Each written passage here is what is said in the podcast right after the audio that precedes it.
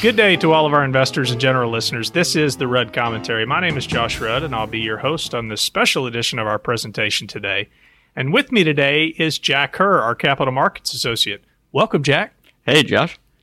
For our new listeners who may not be familiar with our firm, The Rudd Company is a wealth management firm headquartered in Fort Worth, Texas. We manage investments for clients across the country and specialize in active portfolio management, retirement planning, and the setup and management of employer-sponsored retirement plans. Jack, we're going to push part two of our series in non-financial assets to the next podcast. And today we're going to spend some time discussing how the results of the most recent election may impact your investment strategy going forward. And I think that's a great idea. We talked a lot about these things in the trading room, so I think it's fairly timely. So, Jack, before we dive in, can you give us an update on the most important non-election-related headlines over the past month?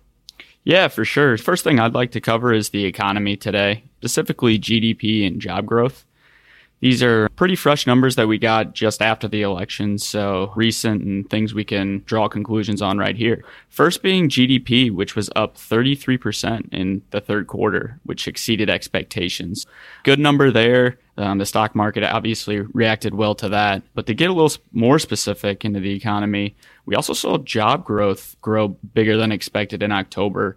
The unemployment rate actually went down to 6.9%, and we saw big gains in the leisure, hospitality industry, as well as with retail and business services. I thought it was interesting to kind of go in and look at those numbers and see where we were gaining jobs specifically. And then second, I want to talk a little bit about the Federal Reserve as well and what they were doing with interest rates. Last time they met, they decided to keep rates between 0% and 0.25%, and they expect this to stay at the same level for a while now as we recover from the pandemic. That's shocking, Jack.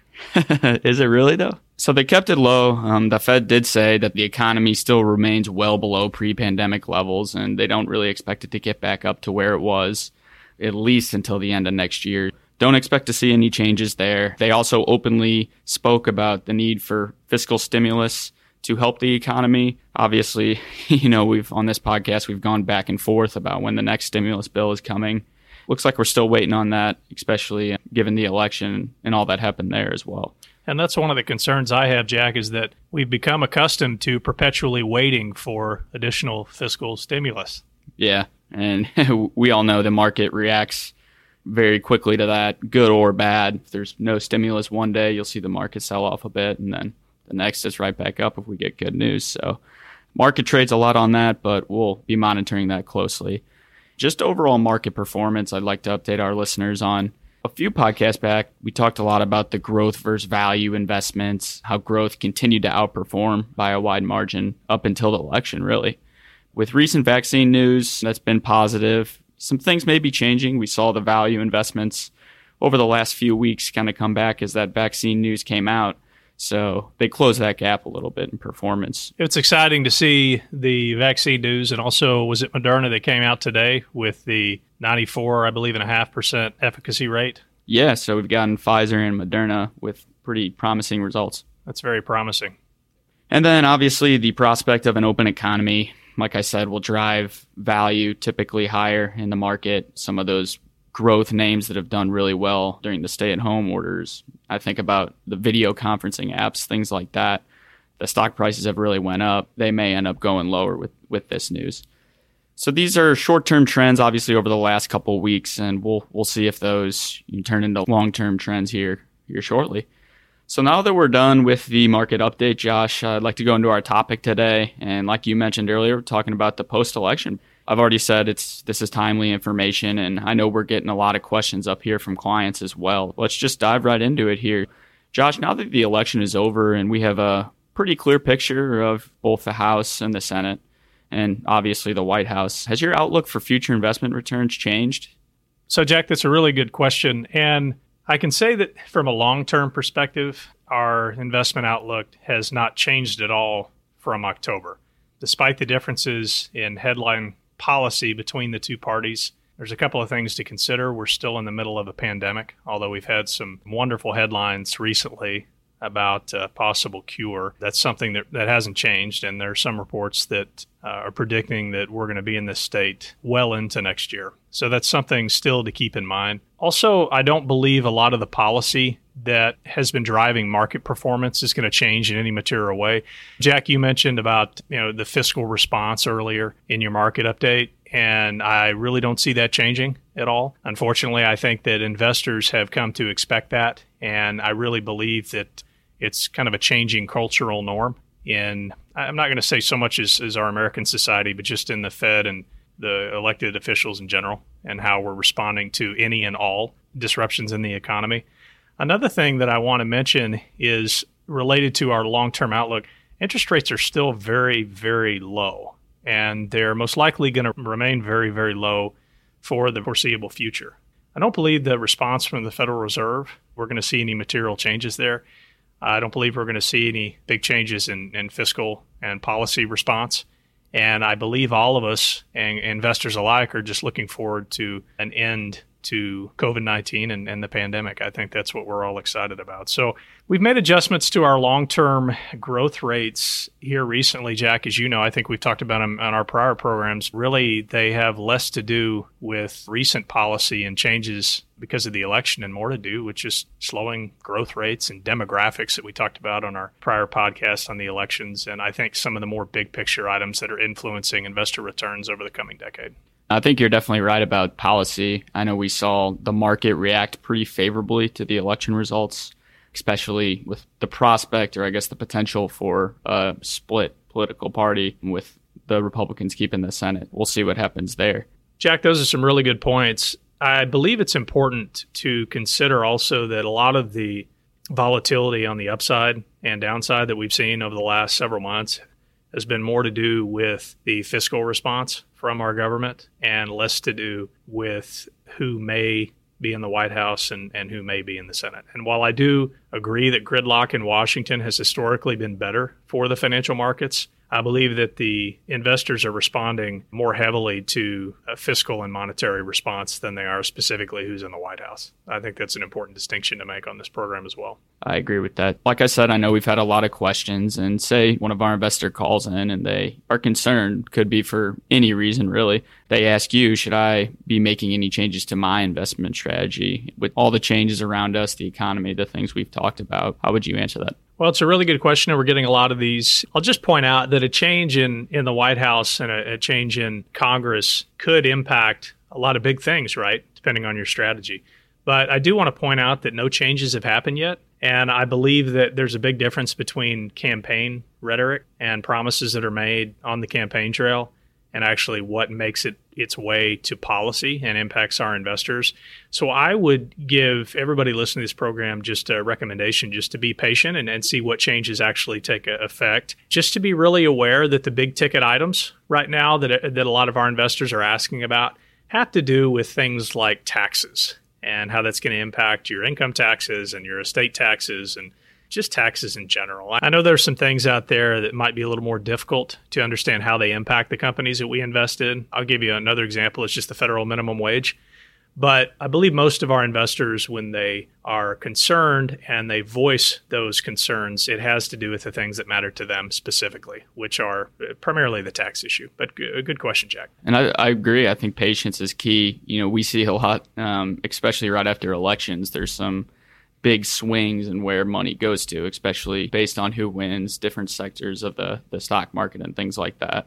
We've discussed that in our prior election podcast, but we saw that play out a little bit. Another thing, Jack, that I mentioned on our there was a couple programs ago when we talked about the election coming up, I believe it was this time last summer. Investors really dislike uncertainty. So now that we have a little more certainty, the patience is extremely important.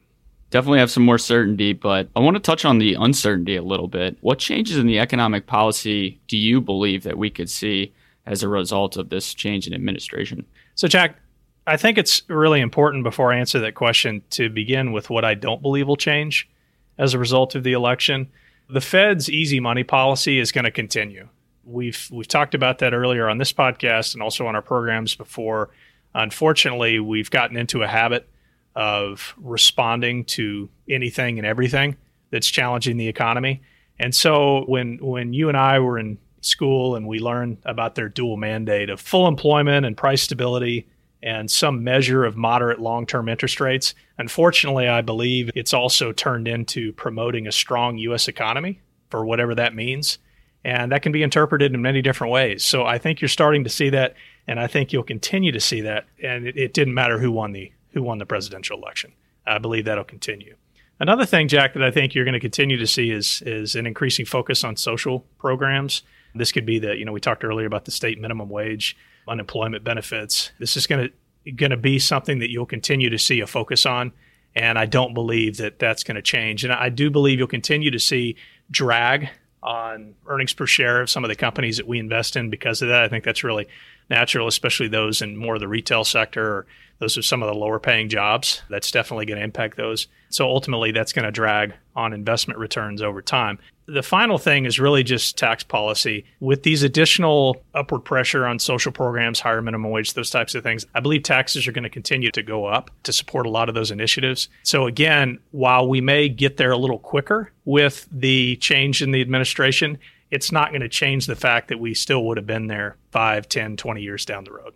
Just out of curiosity, what do you think when you talk about taxes increasing? Do you more point to personal income taxes or corporate? Well, that's a really good question. I'm sure a lot of our listeners know the answer to this question, that based on what you're seeing in the media, it's pretty clear that the corporate tax rate is going to go up pretty quick.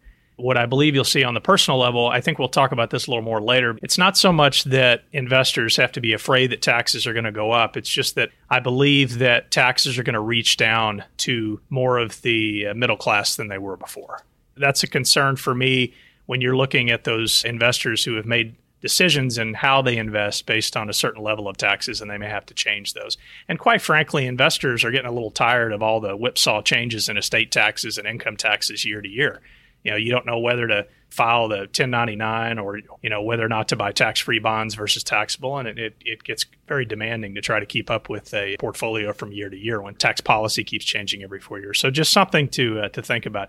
Your original question, though, was what changes do I think would happen, or what changes do I think would occur after the election? We talked about taxes quite a bit, and I do believe those will go up, this time reaching a larger portion of the middle-class Americans. I believe you'll also see an increase in regulation impacting various industries. Jack, you and I were looking at sectors every quarter, and I think you'll see that particularly in energy and financials and healthcare. It probably impact our industry as well. I know there's a lot of regulations that were pushed back by the last flip in the administration that will probably be on the table again. So those are things that we'll probably see. And a lot of those changes are going to impact financial performance of the companies that we invest in. You're typically going to see a lot of dividend-paying companies in financials and healthcare. And, when you pay more taxes and your expenses go up, earnings are all else equal going to go down. So I think those are changes that we can't expect to happen based on what we know now about the election results. Yeah, and Josh, one more point I wanted to get to when you were talking about taxes is, we may have a difference or a change in the capital gains tax for our investors. So that's just another thing that we have to pay attention to in addition to the different changes that you mentioned earlier. So another question we've gotten a lot, I've actually heard you answer is, if someone comes to you and says, I'm concerned about the future of the economy after the election, what should I do? How would you answer a question like that? Jack, that's a really good question. We talked about this on our prior program about election results. And this is very common. When an election happens, a big election, a presidential election, the results may not come the way we like or turn out the way we like. There's this normal process of going through and trying to evaluate where we stand.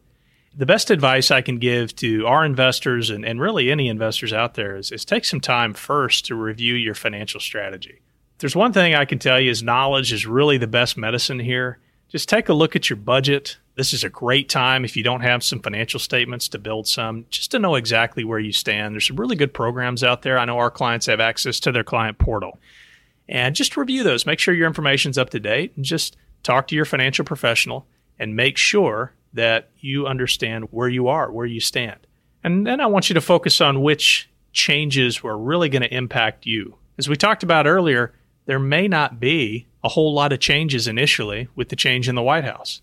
So if taxes is your biggest concern, you probably want to review that. That's something we talked about will probably change. Future growth, depending on the stocks you own. We talked about how certain sectors in our prior program can be impacted by a change in the White House, a change in Congress, such sectors as energy, healthcare, and financials. If you're very heavy in those, you may want to take a look at those sector exposure.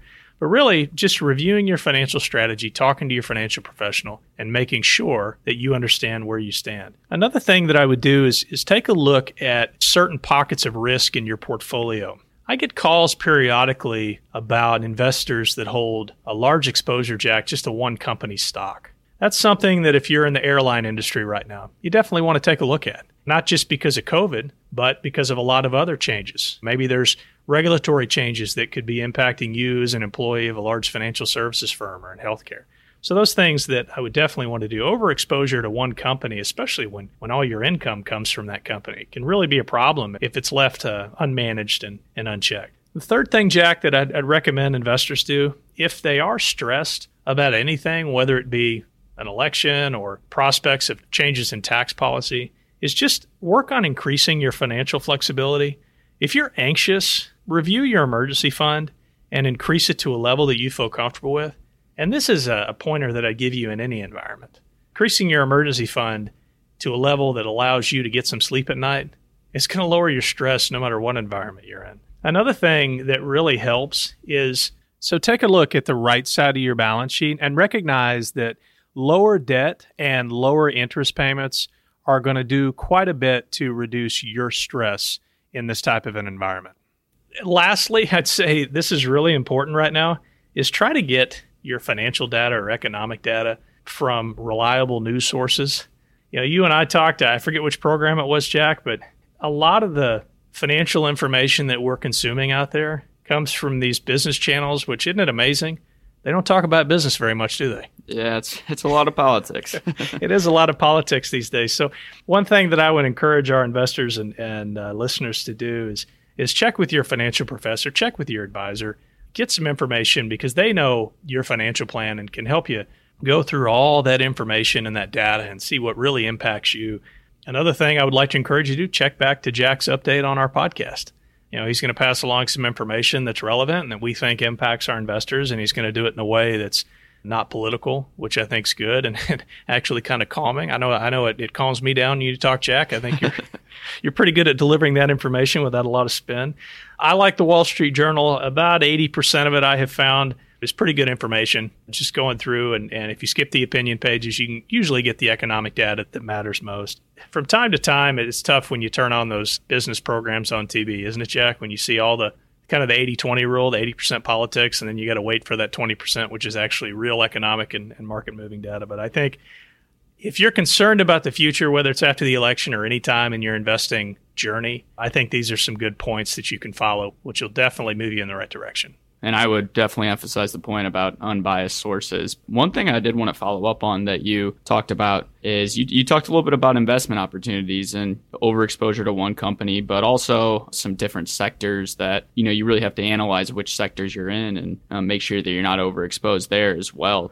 What investment opportunities do you see as you look forward to 2021? Well, I'm glad you asked that, because a lot of our program today has been about what ifs. What if there's negative changes in the tax code? What if there's negative impact to the companies that we own via regulation? You know, at the Rudd Company, we're all about opportunity. This investment environment presents challenges just like any. Think about the environment before COVID. It seems like a walk in the park compared to what we're doing today. But there are opportunities out here looking forward under any administration. And I can tell you that one of my favorite, and we've seen a lot of this recently with the change in growth versus value, is just high dividend paying value stocks. I am really excited about companies that pay a good stream of dividends, especially because, Jack, those interest rates on those bonds that you're buying are pretty low compared to 5 and 10 years ago. And I think dividend paying stocks here in the U.S. are one of the best values out there. I look at them and I see these companies that produce products that we buy every day. And I see them trading at sometimes half or a third of these high-flying tech companies that pay no dividends. So I get really excited when I see a good dividend yield. Anything north of about 3% in this environment really gets me excited. Another thing, Jack, that I don't think we've talked about on this program is international stocks in general. I think there's a lot of downward pressure on the U.S. dollar right now. And I believe that there's a lot of great international companies out there that the environment exists for them to do extremely well, or their equity prices to do extremely well in this environment. And I believe investors have really overlooked those companies and have been focused on a lot of the domestic tech names, specifically because of COVID. A a lot at the work from home and telecommuting and those type of names recently, that they've really overlooked some really good international companies. And I believe that you'll see a lot of those companies shine here over the next couple of years. And another thing that might surprise you is I believe there's still an opportunity in high yield and emerging markets debt. Jack, I really like the environment that exists for high yield and emerging markets debt. Interest rates are very low. I think that the economy is coming out of this recession globally, and these companies could shine. And with these rock bottom interest rates, there's some improving debt out there that could do really well in this environment. And I think investors should take a good hard look at some of the higher quality, high yield and emerging market names out there. But I really want to just close this by saying we've got to really be careful here, Jack, because while we may get excited about some ETF that has some emerging markets debt exposure or some high yield bonds, this is a very precarious market for the individual investor to go into without professional help. So I just wanted to give that disclaimer there to make sure that you talk to your advisor before you pull the trigger and make those investments. And lastly, Jack, I think it's no secret that I really like precious metals and certain commodities in this environment. I believe that not only the downward pressure on the dollar, but a lot of the upward inflationary pressures in the market that exist today we talked about the monetary and fiscal policy. I believe that gold and silver and some of the other precious metals and commodities are still in an environment where they could do better than we might expect them to do over the long term. And I'm glad you added that disclaimer at the end. Some of these international markets can be pretty difficult to find information, even for us. So that's all I had today, Josh. Is there anything else you'd like to add before we end the podcast today? Absolutely. A couple of things that I'd like investors to walk away with today. One is that regardless of your political affiliation and what you expected to happen after this or any election, there are many opportunities out there in the marketplace. It's important for each of you as investors to evaluate your specific strategy and to look for the changes that are going to impact you and your family specifically. At the Rudd Company, I know I can speak for Jack and Morgan and our team here. We're eager to do that and to help you achieve your long-term financial success. As always, if you know other investors that would enjoy this program, please share the Rudd Commentary podcast through email or on social media. We also like feedback on our program and ideas for future topics. If you have the time, we would enjoy hearing from you. Speaking of future topics, Jack, I think it's important that we get back on track with our next program and discuss part 2 of our series, Investing in Non-Financial Assets. Jack, do you remember what the next asset we're going to discuss is? Yeah, we're talking about classic cars, right? That's going to be an exciting time, an investment that you can actually sit in, drive, and enjoy. All of us here at the Rudd Company would like to thank you, our investors and clients, for your trust. Thank you for allowing us to be your partner in your long-term financial journey. We take that role very seriously. Thank you very much for listening today. This is the Rudd Commentary. I'm your host, Josh Rudd. And from all of us here at the Rudd Company, invest long and prosper. This commentary is distributed for informational purposes only and is not intended to constitute legal, tax, accounting, or investment advice. Nothing herein constitutes any offer to sell or solicitation of any offer to buy any security. All investment strategies and investments involve risk of loss, including the possible loss of principal invested, and nothing herein should be construed as a guarantee of any specific outcome or profit. Past performance is not indicative of future results. Any opinions expressed by employees of the Rudd Company are the Rudd Company's opinions and do not reflect the opinions of any affiliates. The opinions expressed by guest speakers are their own and do not necessarily reflect the views of the Rudd Company or any affiliates. Guest appearances on this program does not imply the Rudd Company's endorsement of any entity, person, product, service, or investment. All opinions are current and only as of the date of recording and are subject to change without notice.